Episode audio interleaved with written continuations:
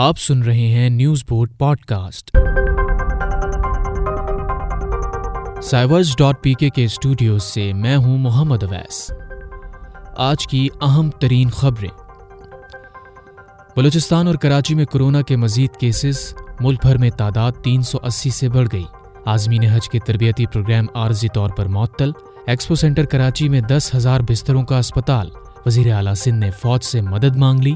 On line funds transfer پر رقم کی کٹوتی ختم۔ کورونا کے باعث آن لائن گیمز کے صارفین میں ریکارڈ توڑ اضافہ۔ کیا ادریس ایلبا کو Covid nineteen Canadian first lady سے لگا؟ عمران خان واحد وزیر اعظم ہیں جن کا کوئی بزنس نہیں اور وہ چاہتے ہیں کسی اور کا بھی نہ رہے۔ اور زندہ رہنا چاہتے ہیں تو کورونا وائرس کے خاتمے تک ڈیٹنگ چھوڑ دیں۔ اور اب خبریں تفصیل کے ساتھ۔ پاکستان میں کورونا وائرس سے دو افراد جاں بحق ہو گئے ہیں جبکہ تعداد تین سو اسی سے تجاوز کر گئی ہے۔ گزشتہ روز کورونا وائرس سے دو ہلاکتیں ہوئیں جن میں ایک مردان اور دوسری پشاور میں ہوئی۔ سندھ میں کورونا وائرس کے مزید پانچ کیسز سامنے آ گئے ہیں، جس کے بعد صوبے میں مجموعی تعداد دو سو تیرہ ہو گئی ہے۔ آج پانچ کیسز کراچی میں رپورٹ ہوئے ہیں جو مقامی لوگ ہیں۔ سکھر میں ایک سو اکاون، کراچی میں اکسٹھ اور حیدرآباد میں کورونا وائرس کا ایک کیس ہے۔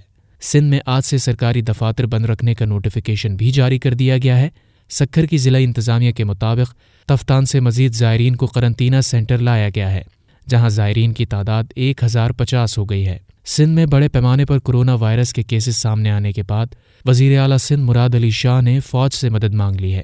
پاک فوج اور سندھ حکومت کے مشترکہ ٹیم کے ذریعے راشن کی تقسیم اور دیگر امور انجام دینے کا فیصلہ کیا گیا ہے۔ بلوچستان میں کورونا وائرس کے مزید کیسز سامنے آنے کے بعد صوبے میں متاثرہ افراد کی تعداد پینتالیس ہو گئی ہے۔ لاہور میں کورونا وائرس کے مزید پانچ کیسز کی تصدیق کے بعد صوبے بھر میں مریضوں کی تعداد تینتیس ہو گئی ہے۔ Rescue double one double two نے کورونا وائرس کے حوالے سے help line double one nine zero قائم کر دی ہے۔ خیبر پختونخوا میں آج مزید چار کیس رپورٹ ہوئے ہیں، جن کے بعد صوبے بھر میں مجموعی کیسز کی تعداد تیئیس ہو گئی ہے۔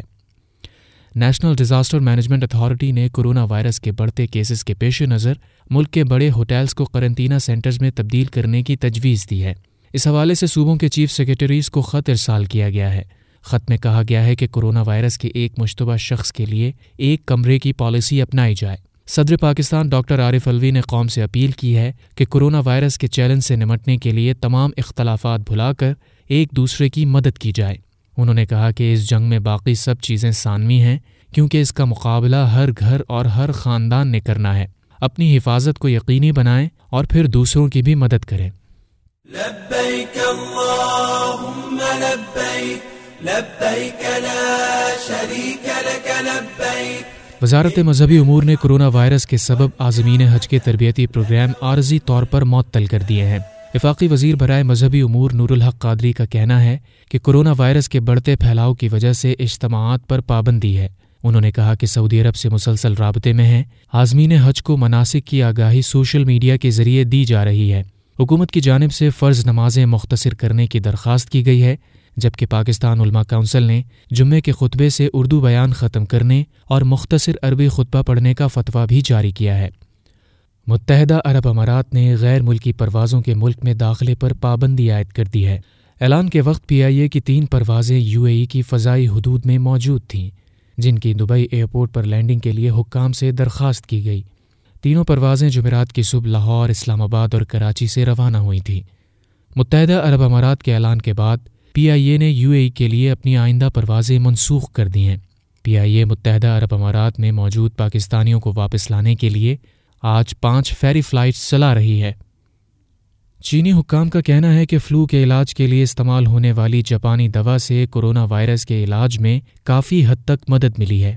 جاپانی میڈیا کے مطابق چین کی وزارت سائنس ٹیکنالوجی کے ایک اعلیٰ اہلکار نے دعویٰ کیا ہے کہ فلو میں استعمال ہونے والی دوا جو مارکیٹ میں ایویگن کے نام سے موجود ہے کورونا سے متاثرہ افراد کے علاج میں نہایت مؤثر ثابت ہوئی ہے۔ چینی اہلکار کا کہنا ہے کہ چین کے شہر ووہان اور صوبے شنزن کے تین سو چالیس افراد کو تجرباتی طور پر یہ دوا دی گئی، جس کے نتیجے میں نہایت حوصلہ افزا نتائج سامنے آئے ہیں۔ شنمن کے مطابق کورونا وائرس سے متاثرہ افراد کو جب یہ دوا دی گئی، تو اوسطاً چار دن بعد وہ صحتیاب ہو گئے، جبکہ دیگر مریضوں کو تندرست ہونے میں اوسطاً گیارہ دن لگے۔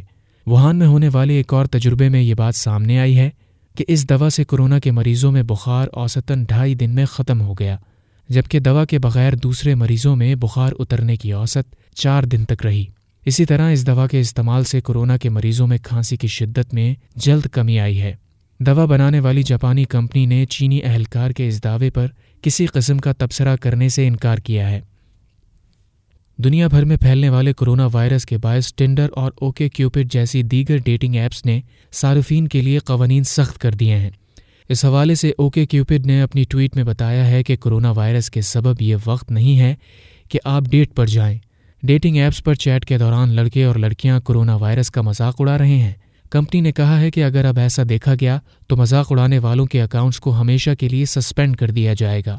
ٹینڈر سمیت دیگر ڈیٹنگ ایپس نے سخت اقدامات طبی ماہرین کی ہدایات کے مطابق جاری کیے ہیں، جو بار بار ایک دوسرے سے قریبی رابطہ قائم کرنے سے پرہیز کرنے کی ہدایت دے رہے ہیں۔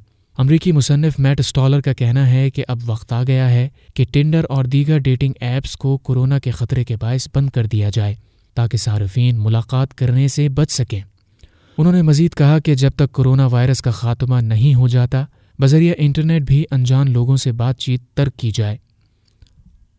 اسٹیٹ بینک آف پاکستان نے کورونا وائرس کے پھیلاؤ کو روکنے کے لیے صارفین کو سہولت فراہم کرتے ہوئے آن لائن فنڈز ٹرانسفر پر رقم کی کٹوتی ختم کر دی ہے۔ اسٹیٹ بینک کی جانب سے جاری بیان کے مطابق کورونا وائرس کے پھیلاؤ کو روکنے کے لیے ایسے اقدامات کیے جا رہے ہیں کہ صارفین کو بینک جانے یا کیش کے لیے اے ٹی ایم کی ضرورت کم سے کم پڑے۔ اس سلسلے میں اسٹیٹ بینک نے ہدایات جاری کی ہیں کہ ڈیجیٹل ادائیگی کی سہولیات جیسے انٹرنیٹ بینکنگ اور موبائل بینکنگ کو فروغ دینے کے لیے اقدامات کیے جائیں۔ اسٹیٹ بینک کی جانب سے انٹر بینک فنڈ ٹرانسفر یا آن لائن فنڈ ٹرانسفر پر تمام چارجز ختم کر دیے گئے ہیں۔ جس کے بعد صارفین بغیر چارجز کے رقوم کی آن لائن منتقلی سے بینک یا اے ٹی ایم جانے کی زحمت سے بچ سکتے ہیں۔ اسٹیٹ بینک نے ڈیجیٹل لین دین کے دوران ممکنہ فراڈ سے بچنے کے لیے بھی بینکس کو ہدایت کی ہے کہ وہ سائبر سیکیورٹی کو سخت سے سخت بنائیں پاکستانی ڈرامہ انڈسٹری کے معروف اداکار عدنان صدیقی کو ایک تقریب کے دوران وزیر اعظم عمران خان کا مذاق بنانا مہنگا پڑ گیا۔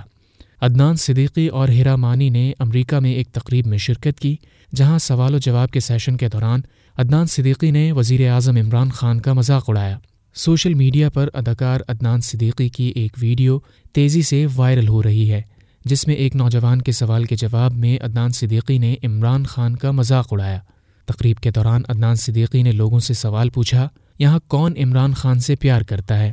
اداکار کے اس سوال پر وہاں بیٹھے تقریباً تمام لوگوں نے ہی مثبت انداز میں جواب دیا۔ عمران خان سے کون کون محبت کرتا ہے سارے۔ سب کرتے ہیں نا؟